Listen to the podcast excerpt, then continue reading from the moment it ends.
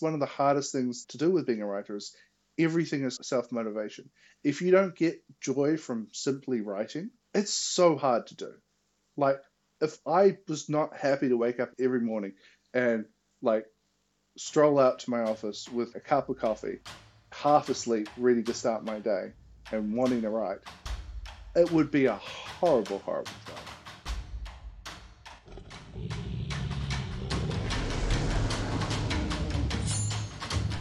This is the Crit RPG Podcast, your one stop shop for everything Lit RPG, progression fantasy, and Royal Road. Hi, and welcome to the Crit RPG Podcast, the only podcast where I repeatedly return to New Zealand because hobbits throw their ring into my searing hot attic apartment. Today, I have a very special guest. His name is Ben Kerei, and he writes stories such as the Unorthodox Farming series. Hi, how are you doing? I'm doing well, thank you. Thank you for having me. Is it Ben or Benjamin? It's Benjamin professionally, but Ben just with friends. Like, no one takes a- writer named Ben seriously. Just like, what what the heck does this guy know? Yeah. I mean, like, Ben there, done that. Yeah, yeah, yeah. So no one takes a writer named Ben seriously. Uh, okay. Ah. So, tell me. You have a lot of stories you could talk about. Which stories do you want to talk about? Well, I've got three series currently I'm writing. I've got Unorthodox Farming, The Vampire Vincent, and I've got Mhm. The First Line of Defense, which is going to Travis in a couple of weeks. Travis Baldree to record.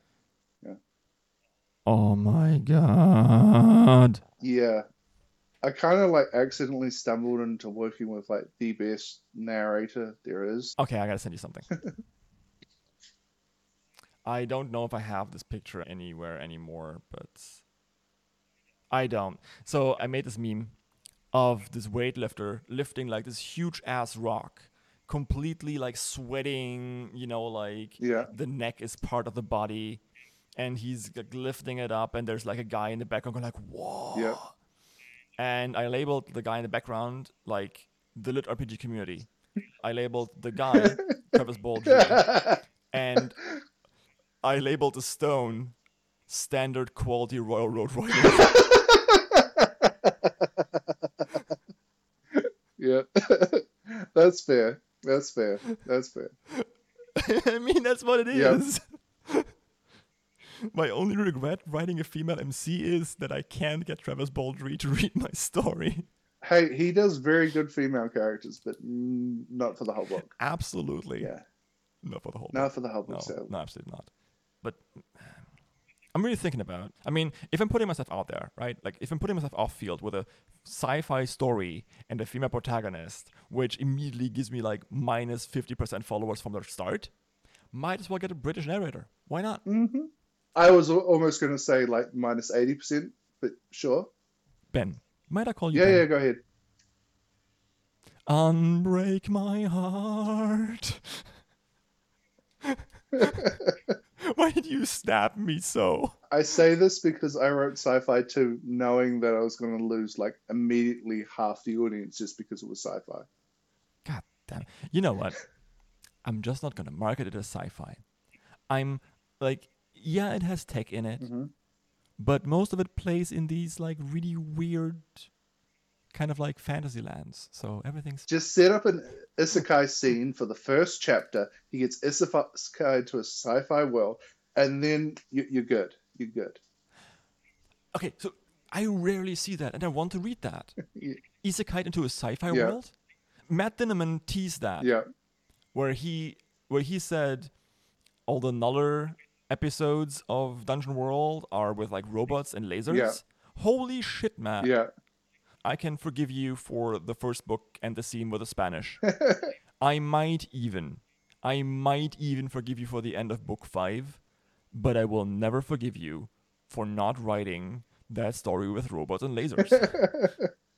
I I wanted to write a weird sci-fi story a couple of years back, Mhm. and like I just had this idea one day. I was like, if you took someone from like middle Roman times, so like 500 AD, or 300 AD, and you plop them in the modern day world, and you're just like, you're an average guy Yeah. off the street.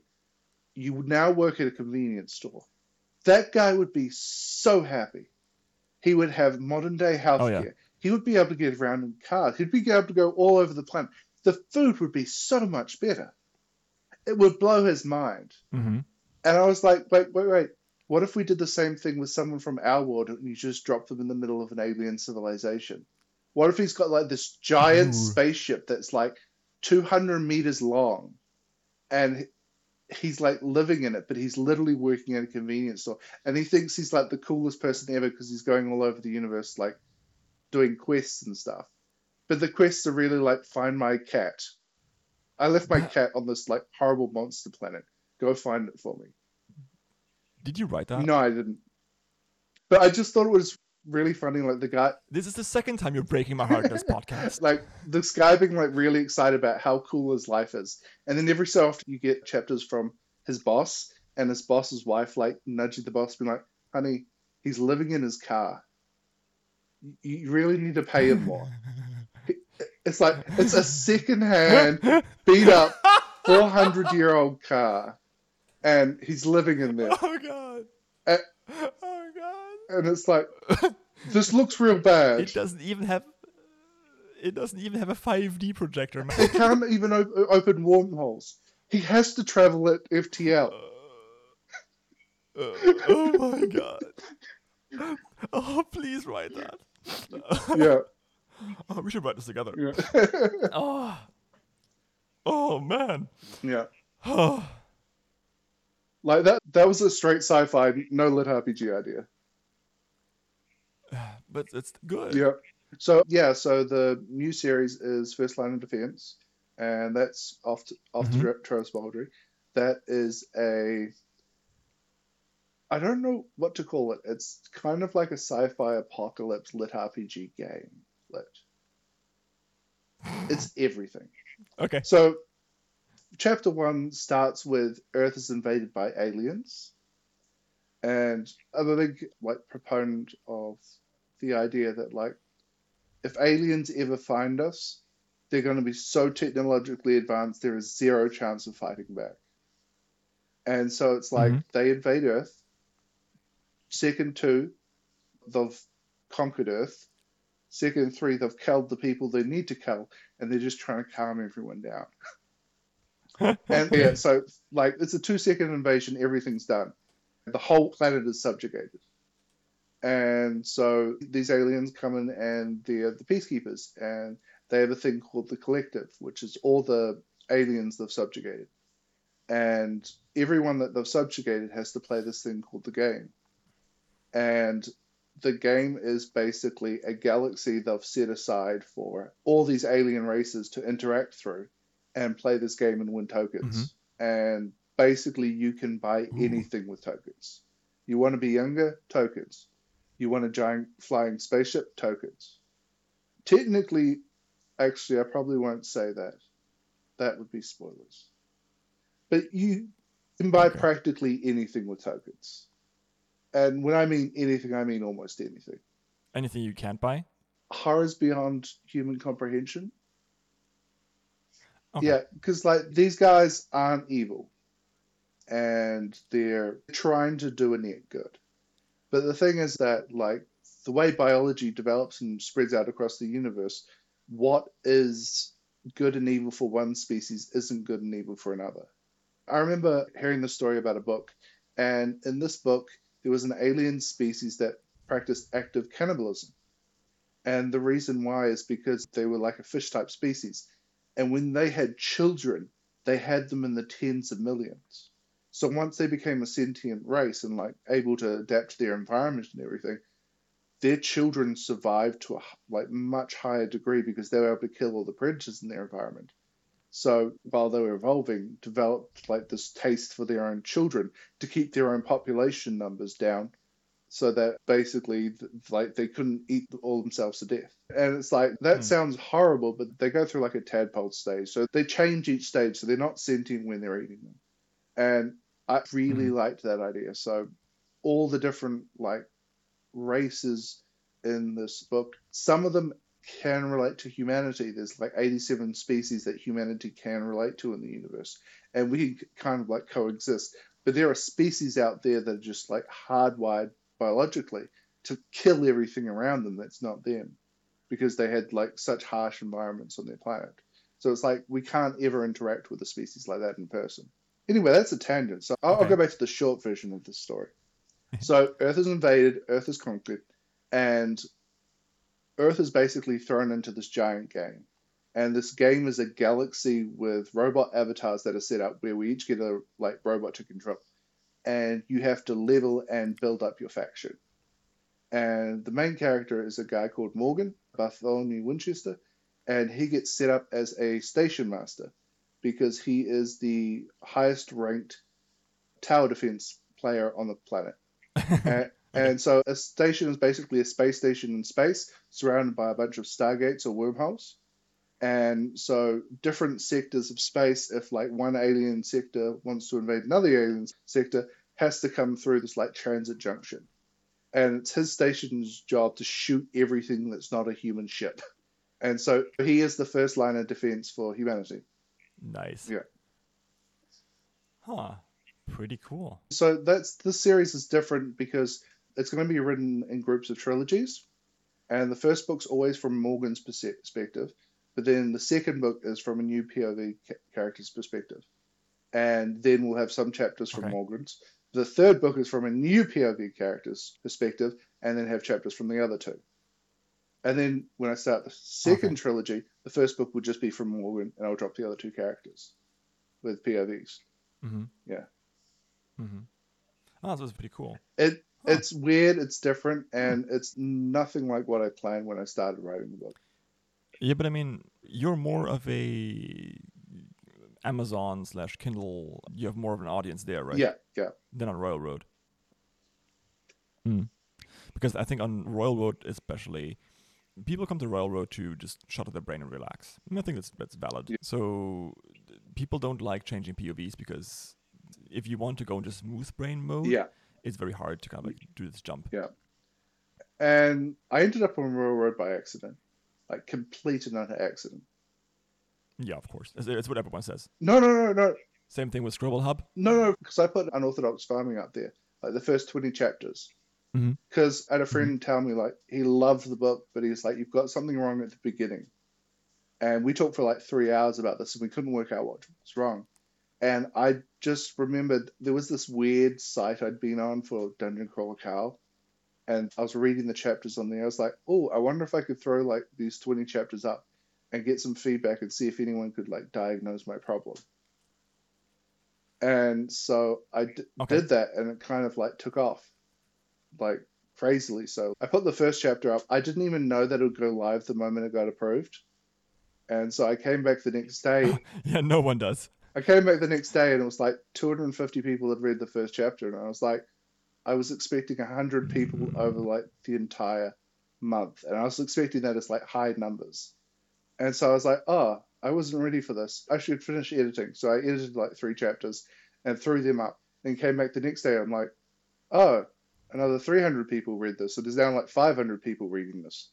I was like, oh, okay. Mm. And because I knew nothing about Royal Road except for the fact that Dungeon Crawler Carl was on there and I could read like Ford, and that was all I cared about. And so I just like kept adding a few chapters every day because that was how fast I was editing. I was staying at a friend's place and hanging out and never planned any of this.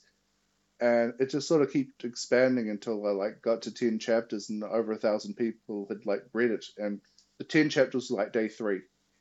And I just felt terrible at that point because I'm like, a thousand people have read this, and I was going to like cut it off at ten chapters because I was like, Yeah. that's enough to diagnose the problem. Then, and I was okay with being a dick to like a hundred people, but then it was a thousand people, and I was like, I'm going to be such a dick if I cut the story here. This is like the most horrible place to stop the story. I was like, this gives no closure or anything. I was like, where's the soonest I can cut it off? I was like, chapter 20. Okay. So I added everything up to chapter 20. And I was like, this is cool. We'll- leave it. And all these other people on Royal Road who actually knew what they were doing, who had started reading it, were like yelling at me about why don't I have Patreon set up? Why am I dropping all these chapters all at once instead of spreading them out over hours? Why am I doing all these stupid things? You got to understand, for the 1st mm-hmm. 10 days, I had no clue how Royal Road worked. I didn't know that anyone made a living on Royal Road through Patreon or anything like that. hmm And I truly thought Royal Road was the most amazing site ever for, for people who no one knew about to ac- actually get this stuff seen. I assumed this was like slightly higher than normal, but like reasonably normal until people started yelling at me. Okay.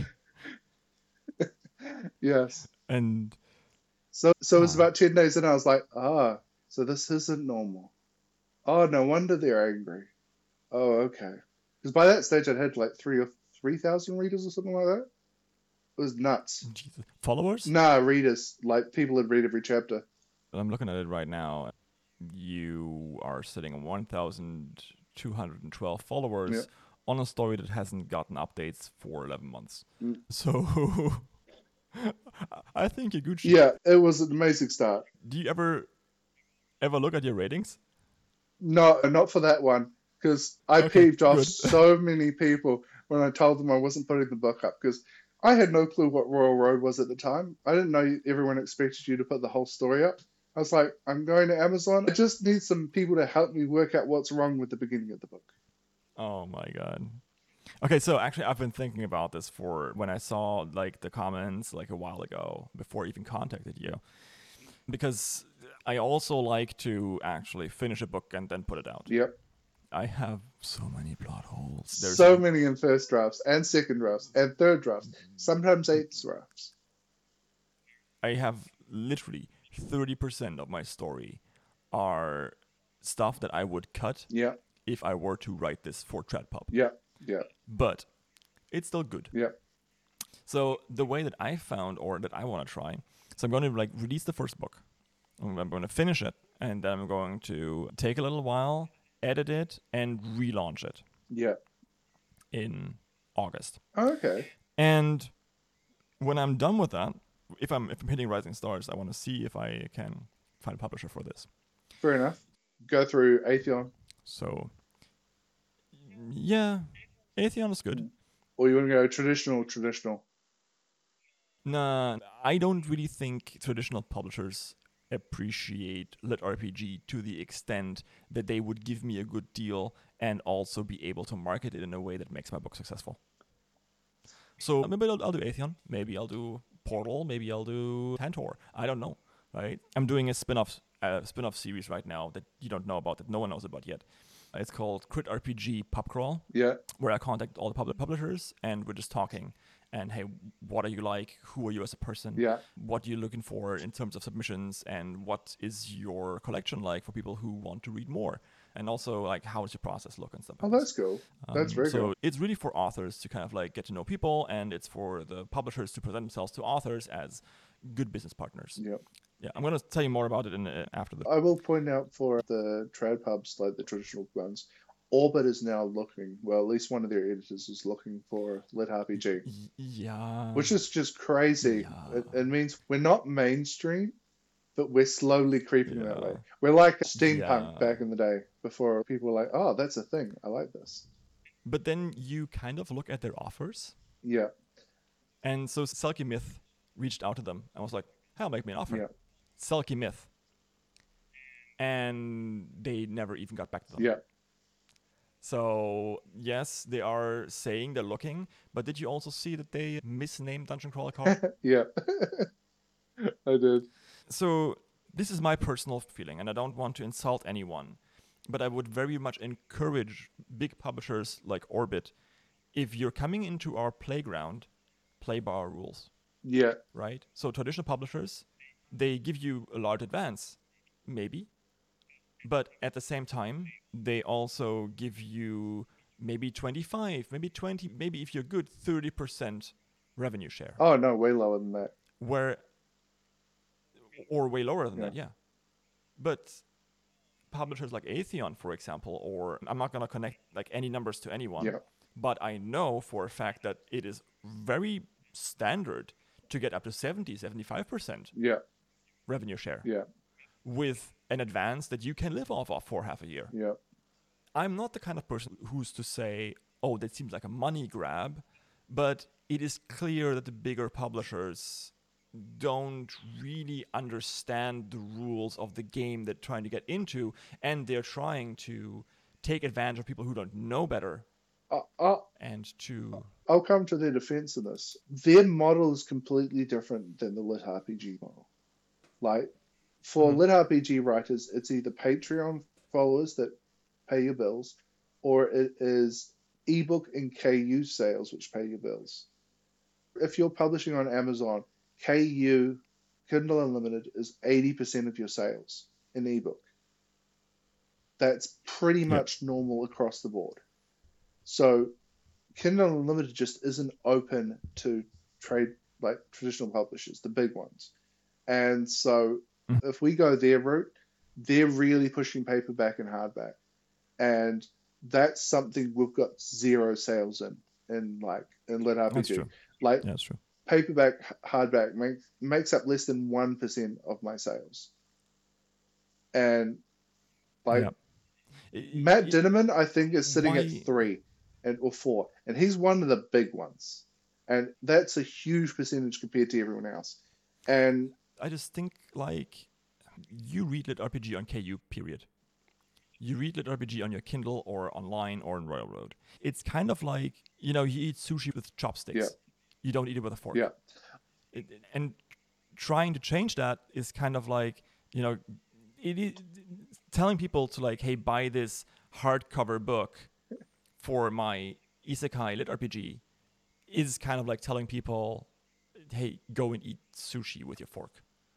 It does, however, give you access to a broad market of fantasy readers who don't know what an isekai or an Yeah. RPG is, but will read it anyway if it's good. well, it's also one of those things that like they're really two different markets. We're really lucky with lit RPG that like the genre came into existence when it did.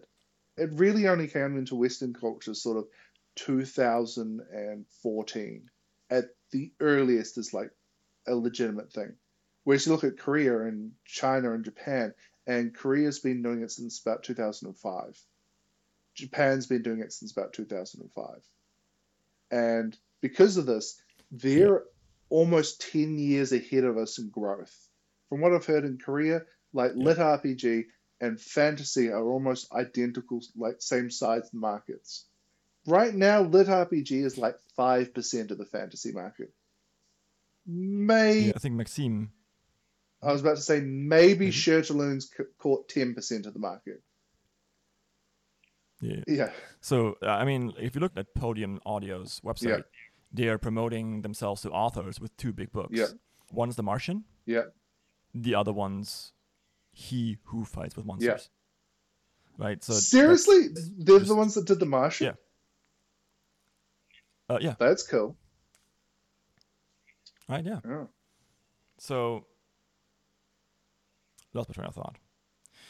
I think Maxime said that where Miles or Maxime, I don't, I'm not quite, don't quite know. We are 10 years behind the Japanese and Korean market when it comes to lit RPG. Oh, okay. So, Um, so, so can- so they can- agreed You can kind of, yeah, they, they agree with you, and they said you can kind of predict the growth Yeah. according to that line. Yeah. Well, it's look at how widespread video games are. And Oh yeah, as like the population's getting older and how uh, like ingrained video games are, it becomes more and more common that it will enter into other aspects. And entering it into your storytelling is very, very simple because it's so relatable now. Yeah. Whereas you go back Yeah, go back twenty years, it was not relatable twenty years ago.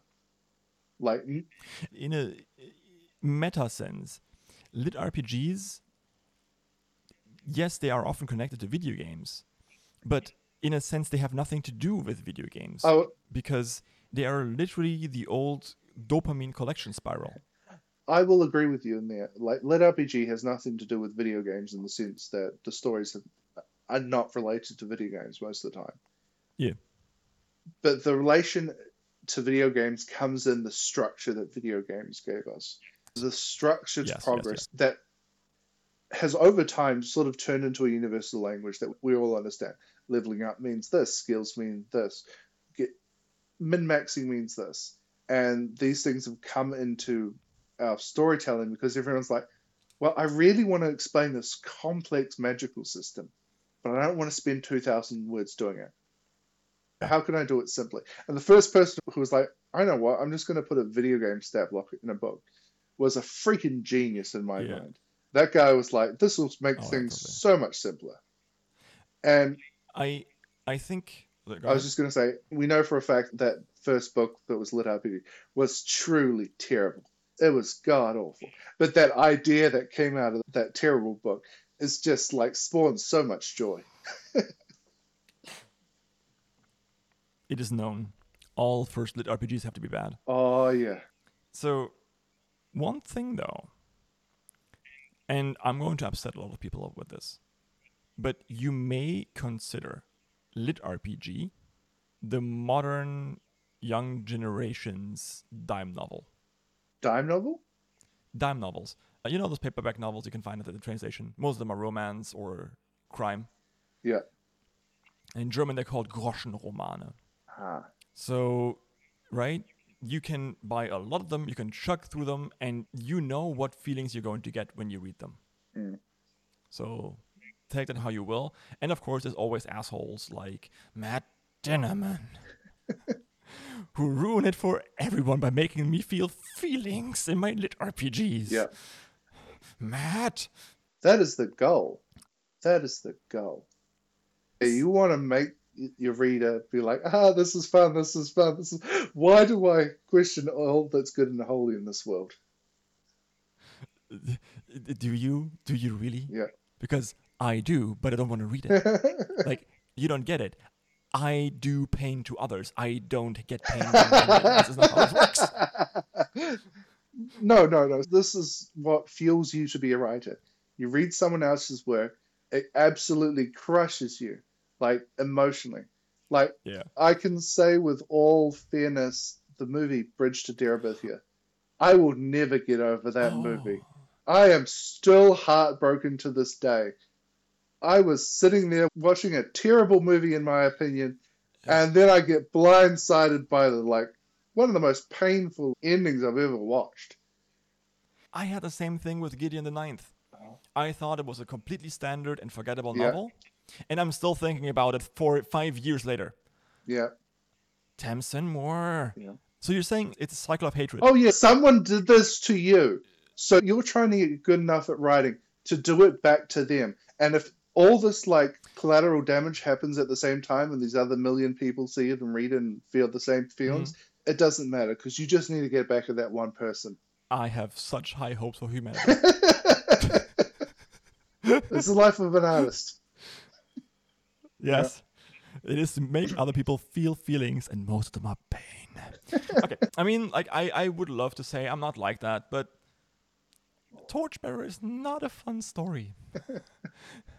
well, it is fun, but it isn't funny. Yeah. Well, it depends. Anyhow.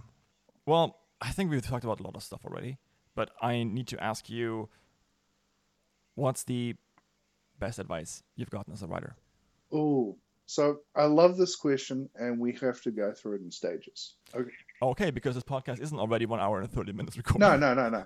So, like, this is one of these bland questions that nobody thinks about too much and isn't helpful until you actually go into more depth. So, Mhm, Okay, go ahead. when I first wanted to be a professional writer and make my living that way, the question you just asked is what was the best advice I ever got? And at that stage, the best advice I ever got was if you can quit writing and live a happy life and a fulfilling life, go do that. If nothing changes, you're just as happy, stay that. Don't write because writing and making a living as a writer is one of the hardest things in the world. And so few of us ever get there that if you do not have the drive of someone who's like, I cannot do anything else but this, you're not going to achieve it. So, my first advice is quit. And if you live a happy life, having quit, do that because there's way easier ways to be happy in the world than being a writer. But if you quit and you're Mhm. unhappy, you're grumpy, you're grouchy, you want to do some writing and you're not allowed to do writing because that's part of quitting, then you have to start thinking about okay, maybe I don't function well without writing. And, and this is who I am. Mhm. Yeah, you mentioned how you how you started writing. I think a bit earlier, and that can be found on our Patreon. So click the link below, and please join our Patreon. Thank you so much. Yeah, that's the first stage. That's when you want to go professional. If you want to be a hobby writer, what's the best advice I can give to you? And you just want to do it for fun. Have fun. Don't care about what anyone else wants, Yep. just have fun. You don't have to tell a story that makes sense as long as you have fun writing it. Unless you want your story to be like read by other people, then probably start putting in a plot and make everything coherent. Okay, but now, now we'll go to the question of you've decided that you actually want to be a professional writer. What's the best advice I ever got? hmm My best advice is write throwaway novels. You learn mm-hmm. more by writing than you do by studying writing. And one of the big things is that most people that want to be a writer do not finish their first book. So if you go write a bad first book that no one's ever going to read, you're already basically ahead of 99% of people. If you can sit there and keep your butt in a chair for writing a hundred thousand words with no reward at the end except for that book, you've probably got what it takes to be a writer. It's all self motivated. True. And that's one of the hardest things to do with being a writer is everything is self motivation. If you don't get joy from simply writing, it's so hard to do. Like if I was not happy to wake up every morning and like stroll out to my office with a cup of coffee, half asleep, ready to start my day and wanting to write, it would be a horrible, horrible job. Oh yeah, absolutely. Yeah. The moments where you feel like you don't want to write are the worst. Yeah. And it's mostly because you've written yourself in a corner you don't even know it Yeah, yet. yeah. But that being said, if you get addicted to that feeling of writing something and feeling like you just wrote like the next five commandments, even though like if, when you give it to someone else, they're gonna be like, "It's okay," and then you're crushed. That's all part of the thing. Very good advice. Mm. Very very good advice. And the last bit of advice I would say that's very useful is try to be better writer today than you were yesterday. And be okay with being worse yesterday.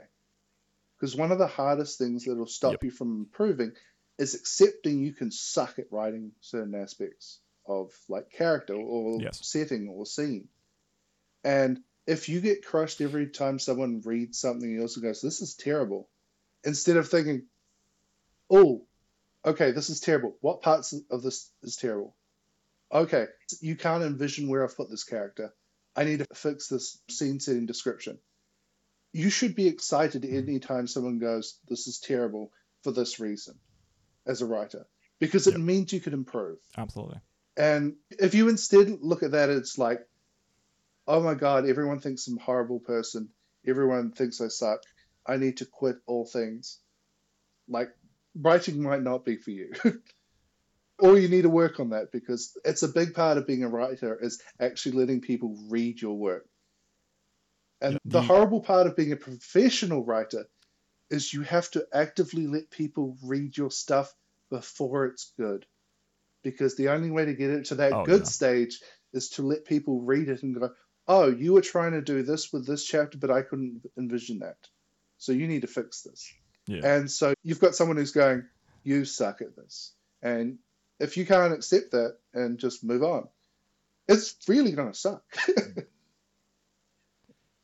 the idea is to remove your ego from the product that you're putting out. Yeah. Right? So accept that once you've written it, it is no longer a part of you. Mm. And that's okay. That's actually very good.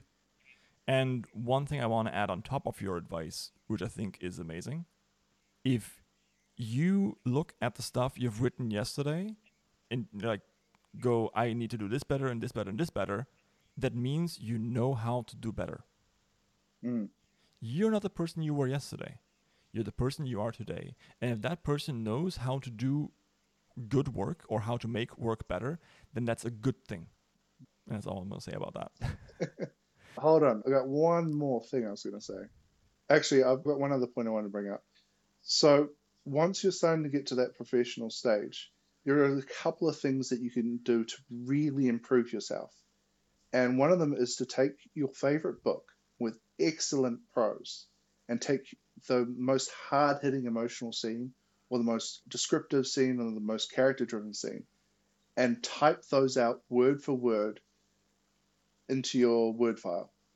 And the reason you do this is because your brain can't differentiate between you doing this copying of these words and these words actually coming from you.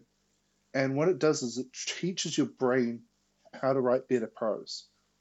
And it's an actual mm-hmm. shortcut to moving up how you use language and like how you improve. It seems so boring, but it's such good advice. Yeah. And it's similar to doing like I think it scales on a piano. Oh yeah, totally. We talked about knowing today what you didn't know yesterday. Or what is one thing you would like to go back on and change in one of your earlier novels that maybe people have read already? Oh, so that's a hard one because I don't think I'd want to change like unorthodox farming at all. Vampire Vincent's only been out for like a month a bit, so I haven't really felt like that needs changing yet. Do you want to talk about what what Vampire Vincent is about? Oh, okay. So most of what I write is isekai. I quite like isekai.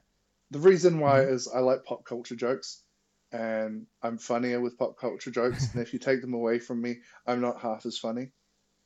And so I need them. So every character in a fantasy world has to be isekai. But Vampire Vincent is the story of basically what happens if you gave Dracula powers to a hero. So Ooh. Vincent is a guy who got summoned to another world by a cult vampire wannabes. And after being summoned, they summoned a demon and basically sacrificed him to the demon in order to become vampires. And part of the sacrifice turned him into a demon. So, not into a demon, into a vampire. So, that's sort of the pre establishment of the story. And so, you start with the prologue, and Vincent's been sitting in a cell for the last 33 days as a vampire. And a group of young adventurers are traipsing through the sewers to go and find out what's causing all this evil aura that's going around. And so Vincent helps them kill the vampires who created them. And then gets trapped in this room as the last survivor and goes to sleep in a coffin. And by this point, he has sort of made peace with the fact that he's a vampire. And he's also made peace with being a vampire mm-hmm. only because he's found out from the cleric in the party that you can actually remove vampirism. And so he has decided he would like to live, and so once he gets out of the coffin, he's planning to go find himself a cleric and turn into a human again. Anyway, he mm-hmm. wakes up ten years later, and oh, yeah, no. and he had eaten all the other vampires that like had turned him, and in the process of eating all the other vampires and the dark ritual they did, he has ascended to becoming what's called an ancient vampire, which is basically Dracula from Van Helsing. No. Yeah, yeah. There's the movie, the anime, or the book. Okay, okay. The movie. Yeah, okay. yeah. Except you can walk in sunlight too. And so. Does he glitter? Oh, not. He glitters. he glitters? Did no, he no, glitters? no. Not, not in book one. Spoilers for book two. You heard it here first, people. He glitters. Yeah. Yeah. So I've thrown every like vampire cliche I can at Vincent as a joke and it's a lot of fun. And what's something you would change in there? Oh, because you said like that's something or a book that you might want to change. Like the only thing I probably there's nothing I really want to change because the book's good. I just wish I could have made it like 20, 30,000 words longer without destroying the story. Many men wish for that. yeah, um, that was so good. yeah, how to describe it? So, like, as a character, he's actually a vampire. He's a monster. He is the sound of people screaming sounds like music to him. The like, he doesn't feel empathy for anyone. Things that he Mhm. knows are wrong, he has no emotional reaction to. And some things that he knows are wrong actually excite him and interest him. And if he didn't remember how good of a person he was before becoming a vampire, he'd be an utter monster. So, anyway, he goes to sleep for 10 years and he is woken up by his son. And his son has also been isekai to this world. And so the strapping young hero adventurer that is coming to kill the big bad evil that's been basically turning all the forest to like this petrified forest above where Vincent's sleeping is his son with his son's band of like adventuring party. Oh no. Yeah, yeah. And like, so he gets woken up, sensing he's in danger. And like, the first thing his son says to him, and his son's like 10 years older at this point, is, Dad, are you a fucking vampire? And his response is, Don't swear, son. Don't swear, son. Yeah. nice. Yeah. So what you're left with is, Ah. is he finds out that his son, his wife, and his daughter were all isekai to this world as well, and they're all heroes in different places. And him and his son were the two that are physically closest to each other. And so the only thing Wait, who's who all got is it? his Sorry? wife, his son, and his daughter. And so all three. Oh, I know someone who's gonna love your yeah, story. so they're all heroes in in different like kingdoms, and so the only people he cares about in this entire planet as like this ancient vampire is his family. They're the only people he can love. They're the only people he can show interest in. And you see him going around with his son, and his son is not trusting of his father at all because he's a veteran hero at the stage, and he knows how dangerous he is, and so he doesn't actually trust him and it's this really cool story of them sort of catching up and getting to know each other and Vincent trying to understand what his son wants in life. And his son wants to be a hero. His son wants to continue doing good. But the problem is is that Vincent's still got some of his personality. And he wants grandchildren. And so for his son to settle down and have a wife implies that the world has to be safe from disaster and he can't be a hero anymore. And so, with like the mindless devotion of a Dracula type character, he just decides, okay, I'm going to kill every monster in this world and I'm going to make this world safe so I can have grandchildren. Oh no! And then it's it's the, it's the Batman problem, right? What? You know the Batman problem of like, if you kill a killer, the amount of killers be- it it remains the same. But then you got the Punisher problem. Yeah, that's why you don't stop at one. And th- that's Vincent's like Yeah. solution. I'll just kill them all. Uh, then I think uh, Deadpool was like, just kill two. Yeah. yeah. So okay, I mean that's a really freaking good story. Yeah. Huh. Yeah. But you ruined my segment, Ben. I'm sorry. now it's fine. It's the third time you stabbed me in the heart. Hmm. I'm beginning to think you don't like me, Well, but that's okay. You can just you can just go and be friends with Travis Baldree instead. nah, I'm more like a super fan of his. Oh yeah, I mean who isn't? That man has so much talent. It's scary. Travis Baldree is the Idris Elba of lit RPG. Oh yeah, I'll give him that. Like I've always been impressed by the fact that he's an award-winning narrator, and that before that he was a what was it, an award-winning game developer. Now he's a freaking New York Times Yeah. best-selling author as well. And maybe like you know Tuesday he'll cure cancer because why wouldn't he? Yeah, because it's like it's Tuesday and he's ah. bored. The only thing I'm really happy about is that he did not read out Dungeon Crawler Carl because I think the world might legit explode. Well, I, in all fairness, I think that Jeff Hays did like the most amazing job. Don't say that because I might listen to it and the world might still explode. Hi Jeff, if you're listening to this, Ben's right. You're doing an amazing job. I saw the live recording and oh my god. Yeah. Like his voice for how. So one of the things I think that works really, really well with narrators is if the narrator's um, way of reading matches the cadence of the author's writing. Mhm. And so when you look at like Dungeon Crawler Carl, I think the cadence of like Matt's writing and Jeff Hays' narrating basically sync up perfectly. And because of that, like just skill and the experience that it creates is absolutely f- fantastic. And Mhm. so it's like it's one of those things It's like those two together created something that's absolutely amazing. And I think if you put another narrator in that was just as good, it might not create something that was just as amazing. Yeah, I mean that's true. We spoke about it before the show a little bit or earlier. It's been it's been two hours. It's fine.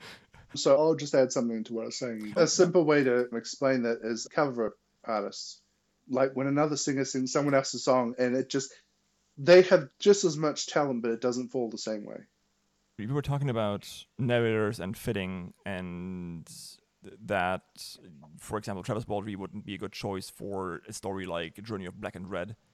The way I would describe your novel, I'm looking at it by the way right now. Of course, you have 4.8 fucking stars on Amazon. What the fridge, Ben? Yeah. Man, that's good. Man. I will officially give you a pat on, pat on the back for that because I know how authors work, Mhm.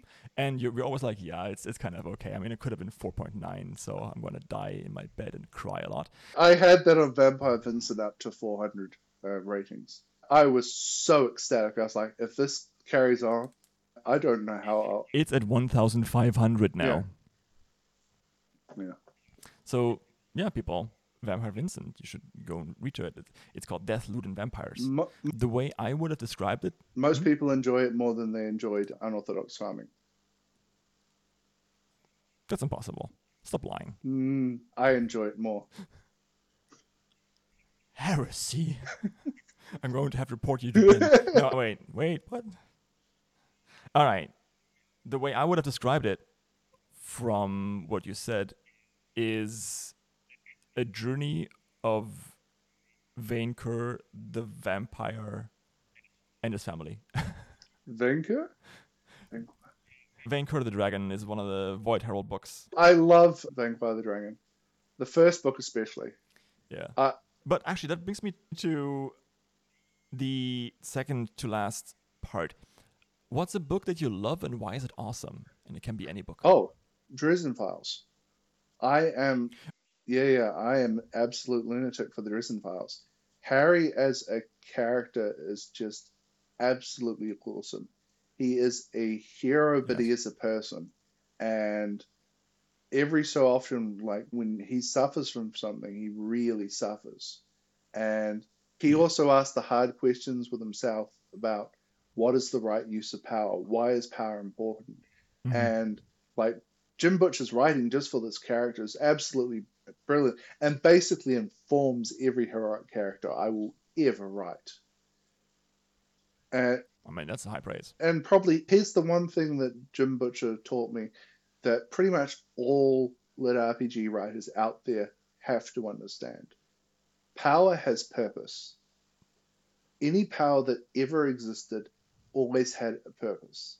So when you make a nuke, you're making a nuke to either shoot it at someone or stop someone from shooting a nuke at you. When you make a gun, you're making oh, yeah. it for a reason. All this power has a purpose. And a lot of lit RPG Yes. writers out there will write scenes where people get power or where worlds get power or everything without a purpose. I don't quite understand. It's like all lit RPG powers have a purpose. They get you laid. yes, yes, yes. Hey, shout out to harem novels. I read harem novels sometimes. I will admit to that. I don't. That's okay. Not everyone has like so so so harem harem novels are romance for straight Yeah. dudes. I mean, I'm not a straight dude, but still. Probably not romance. Like it's definitely the the far side of steamy for romance. I mean, okay, okay, okay. Which is another reason why I want to talk to you about this band novel that I'm writing because you know what? I'm not gonna talk to you anymore about it. I'm just gonna convince you by writing it and smashing you on KU. All good. I wish you the best. Yeah. No, like I'm super excited about it because it's a coming of age novel and it's mostly about people connecting with their true desires and being who they really want to be. That's cool. I think that's yeah. Like I understand you when you say and this is another segue again. Most of the stories are numbers go up, period. yeah. And that's that's all you need for a good isekai. Numbers go up, good action scenes, funny side character and boobs. That's all you need. Well, well, that's not what you need. Like that used to be all you needed, and we've now read Yeah. so much of that, it doesn't do anywhere near as good as it, it used to. But which is why, which is why I brought up the whole idea of you got to understand that like power has purpose. Yeah. You can read 15 different of these and they're all very good and they have like more than that. Yeah. So the market is becoming saturated for sure. Well, But that being said, if you write something like a lit RPG, you have to write your first lit, lit, lit RPG however the fuck you want. Write it, put it out, see if it does well, see if you can hit Rising Stars, see if you can hit Patreon. And if you don't, write another one. Don't do the entire series with like thousand followers. It makes no sense unless you're really just doing it for fun, like you Yeah. said, Ben. But if you want to really reach that next level, it is my true belief that the next evolutionary stage of lit RPG are, and this this may sound funny to anyone who's coming in from like trad publishing, well-rounded characters, Mm. believable, well-rounded characters. I know Travis is doing his fucking best with Jason. I think Dinniman is doing amazingly. Mm. Zogarth and who's the guy who writes Randidly Ghosthound again? oh, I don't. First Defier too. They are okay with being self-inserts and they said it themselves, and I think that's 100% true. But they have that market. Hmm. If you want to be great out there and reach that level, the next person who gets to that level with a series is going to be a guy or a girl who writes a well-rounded character. I promise you that. And if you want to do that, read widely in the genre that you're writing in. You- Yes. it's it's way easier to learn from other people's mistakes than it is to learn from your own. yes. Um, because you can be a little bit condescending and it doesn't hurt as much. Yes, a little bit. the thing that you want is to not just read that. I mean, read good literature in general, right? Read This is How You Lose a Time War. Read the Rothfuss novels, even though they will never be finished. Read Game of Thrones. There, there was an announcement, I think, for the, coming out at the end of the year. April 1st was already. Oh, And uh, actually, it's serious. yeah, my brother sent me a link. Is it going to be like the length? Is it going to be so much paper that you can kill someone with it? Probably. Give me a second. Uh, Because, like, the Doors of Stone. I know we're going off on a tangent here, but it's an important tangent. Some of us have been waiting a decade. all of us. Oh, sorry. It's the Patrick Rothfuss? it's the narrow road narrow road between desires. Yes. Oh man, that could be a Patrick Rothfuss quote. Ooh, nice. Also, by the way, did you know that your quote on unorthodox farming about killing people? You know the thing Arnold Hurst he is first on the battlefield. Look to me on my dying day, and I will show you the truth of my heart. Exactly. Yeah. That regularly comes up on Reddit when people ask like for great lit RPG quotes. Yeah. That's very cool. Don't need to act so humble about it. Well, like I would be really like proud of it if I was like, oh, I spent like painstaking two days over this, and what really happened was I was writing that scene, and he uh, like came to him looking at everything that's going on, and I was just like, okay. The other guy steps up and is like, and he says this, and I was like, this sums it up all everything that's happening here in poetry. I was like, cool, carry on. And then I came back like half an hour later. I was like, holy shit, how did I write that? That's like way better than what I normally pull off. How are you not proud of that? uh, I'm proud of it because I could pull it off. I'm not proud of it because I don't know how to repeat it continuously. Th- that doesn't fucking matter. hey, hey, You you got to understand this. Like you did Yeah, that yeah, thing. yeah, yeah, yeah. You don't need to repeat it to have done it. I, uh, hey, I like it, I and I'm- because I like it, I want to be able to be able to do it on demand, but I can't do it on demand yet. but if you could do it on demand, it would no longer be remarkable. But then you get an entire name of the wind. Yeah, and then you and then I would have to wait like twenty fucking years for unorthodox farming five. Thank you so much. True. I Sure. forbid you from writing well then. forbid you. Well, actually, funnily enough, the best thing I've ever written, I haven't published yet. It's a book called The Weight of Guilt, and it's an urban fantasy novel. Ooh. And I haven't finished this novel because when I got up to the end of it, I didn't have the skill to finish it. I was doing a writing course with a guy Oh. called David Farland. He wrote the Rune Lord series, but he was also Oh. Brandon Sanderson's writing teacher. And so this is the Ooh. best thing I've ever written, and the prose are absolutely awesome. However, it's a 140,000 word novel, and I've spent over two years on it.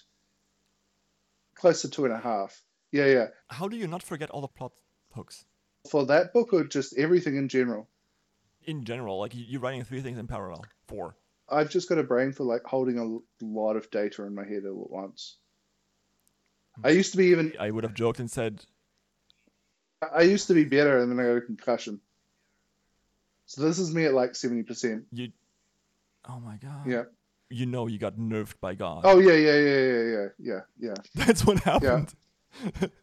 like guys too OP, gotta nerf him. Well, All right. So just one more fun fact: Patrick Rothfuss wants to write a fourth book after Doors. oh yeah, I know he does, hmm. but I mean he's not going to. Well, he might. He might. Why are you gonna make sure of it or what? I, I mean, look, we've all thought about going misery on Patrick Rothfuss at one time or another. But it's just logistically impossible. He's in America, I'm in New Zealand, he doesn't tour down here. Yeah. No, actually, with all the jokes aside, right? So I generally pity Pat Rothfuss. He's a writer who cares a lot about his stuff. Oh, yeah. And it is absolutely clear how agonized he must be Yeah. writing. Yeah.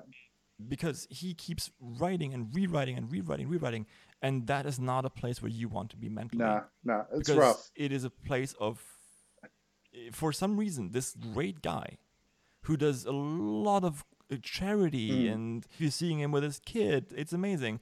And yet he has this perfectionist streak. Well, actually, I do wonder, like, about whether or not it's Kvothe, because Kvothe is an emotionally and mentally unstable character, and like I write method, so Huh. I put myself in the head of my character. Writing Arnold, like two books of like unorthodox farming, was really hard because I had to put Mhm. my head in the space of someone who isn't really like emotionally self-aware, who isn't self-aware at all, and who has just dealt with one of the biggest, most horrible things in his life. And I Oh, had to put myself in what I would feel in that situation, how I would go about doing things, and how, how Arnold would go about doing things because he's not the same as me. So I had to work out how I would do things, then how Yeah. he would do things. And if Patrick is doing the oh, same yeah. thing with Kvothe as that, that's brutal. Yes, and also Patrick says stuff like, "Oh, sometimes I just take out a sentence because I like the meter and put it somewhere else." Yeah. You're my dude. You are writing a what is it, 500 page, almost 1000 Yeah, page novel yeah. and you care about the meter of one sentence? I mean, I love you for it, but Mm. still that's torture. No, that's what I did for my urban fantasy. That's why it's like two and a half years. And And it shows, right? like writing quality better than everything I've done so far. Still not at Patrick Rothfuss level, but I was like, if you gave me eight years, I think I could do that. And it's okay, like, you know what? I love Pat Rothfuss. Yeah. But to be honest, there's a reason why no one ever talks about the wise man's fear. yeah, There is no plot. Yep. There is none. Yeah. And Nothing's happening. yeah, yeah, Right? Nothing's moving forward. There's no overarching uh, uh, thing. Yeah. We haven't even met a king. We don't know how he gets to be the kingslayer if he doesn't even have has he met a king. yeah, It's indubitably, and I don't use this word lightly, one of the best books that's ever been written, ever, Yeah. prose-wise. It rivals Goethe. It rivals Schiller, uh, the great poets, Poe. You name them, it rivals Yeah. them. But from a from a storytelling perspective, Yeah. it is stained glass. Yeah. Yeah. and not much else. That's the only problem I have with that book. If it had more of a motor, Yeah. right, this will be the last book that would have ever have to be written. Yeah. Yeah. That's true. Ah, anyway, But the thing is, it's truly written as being the middle book in a series. And one of the things is that it could become a truly amazing book if we get book three. maybe, Maybe. maybe, because I still think that you know in book two he has this thing where like, oh, and then I got I've talked about pirates, but I'm not gonna talk about it, and people are like, what the fuck? That was genius. Yeah. That was so genius. Yeah. Because I swear to God, that guy wrote that story and just cut it. And it was like, you know what? This is pointless. I could just cut that. probably had this entire story Yeah. about like this pirate band Yeah. and there would be like this these interesting nuances and one of them would like knitting or whatever yeah. and he would like go on adventures for like five years. But yeah, Yeah. okay. Ben. Shout outs It's been nice knowing you, by the way. yeah thank you. I really think this podcast was totally worth it. And if you're listening to this my funeral song needs to be flow together by Masayoshi Soken. Thank you. Good. Shout outs Oh, give us shout outs okay. So normally you do this for Royal Road, right? I would love for it to be Royal Road because this is, you know, a podcast about Prog Fantasy, Lit RPG, and Royal Road. So this is not a small story on Royal Road, but Arrogant Young Master Variation D, I believe it is. Come again? Arrogant Young Master Variation D. Oh, okay. Let me let me let me look at that. For a second, I thought you were gonna say Merchant Crab. I swear to God. No. Yeah. So this is a fun, really, really weird isekai. It is a cultivation lit RPG novel where a guy gets isekai to a cultivation world as an arrogant young master. He knows he's the villain that all the heroes have to kill. And he his arrogant young master like persona, the guy that like had his body before him, has made like hundreds and hundreds of enemies. And so this guy has to figure out how he's going to deal with it. And it is, no offense to the writer, not the best written thing, but it's so entertaining. Yeah, Yeah, I got you. Oh, sorry. Arrogant Young Master, Template A Variation 4. There we go. Yeah. I was googling it. I think I'm going to shout out Ostensible Mammal St- and their story Godclads. what? Yeah. What's it called? Sorry? Have you never Ostensible Mammal is the is the author?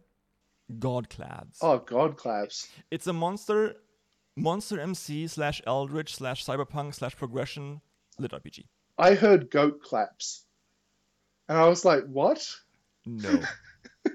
I'm going to tell him that. Yeah. And now it's how would I describe this? Gruesome. Oh, cool. So there's two kinds of writers on Royal Road. I found Yep. There's one side that goes like, I'm not gonna push out as many words as I can, and numbers go up, Mhm. which is great because I love reading those and they're entertaining. And then there's those agonized young people who write their one chapter a week and agonize over it for decades and then put it out. A problem with my people. Yeah. No, I don't. Um, I'm shout outs to Dragon of Rochester, for example. but Godclads is, is the second part of that. So it's been going on for a while. It's already pretty freaking huge. Has like 1.6 million views, 5,000 followers. But it is very, very, very, very good. It is. I don't want to like step into like any plot holes or any like people might want to kill me things, but I've heard it described as living power armor story. it's very good. Yep. That's cool. And I mean, you can look at the title and it looks gruesome. Mm. Oh my god, look at those teeth. Jesus, fuck mammal. Anyhow, we've talked for so long. It's only two hours. Yeah, but it's time for lunch. Ah, fair enough. Man, I was supposed to clean this morning. Mm. God damn you, Ben. I believe Yeah. there were two people in this conversation. I can only take half of that blame. I'm going to be doing a detailed analysis of talking time, and I'm going to come back to you. Don't do that. It's going to turn at least to like 60 40, maybe 70 30. And I'm like, then you can blame me way too much. 30, 31, 60. Again, shout outs to what was it called? Arrogant Young Mass, a template variation force. Oh, Four. yeah. Template A, variation four. Yeah. Oh, but Spoon. Oh, yeah, cool. And of course, Godclads. So both of those, go check them out. You can find them in the link below. And also, that's where you can find our Patreon link. Give me money so that I can live, please. You will also find bonus material. So if you're listening to this and it is one hour long, then we got one hour and 17 minutes of bonus material on Patreon. So if you enjoyed this, go ahead. There's also more bonus material for Void Herald. There's bonus material for Cozy Planet. There's basically for everyone since the fourth episode. So, yeah, go ahead, give it a listen. And thank you for staying with us. Thank you for listening to this. And I wish you all the best. Thank you, Ben, for being here. No problem. Thank you for having me. It was a lot of fun. This episode has been brought to you by the Council of the Eternal Hiatus. If you're looking for a Discord server to discuss, read, or write lit RPG, this is the place for you. The server's hella queer, so everyone is welcome. You can find an invite link in the description below this episode.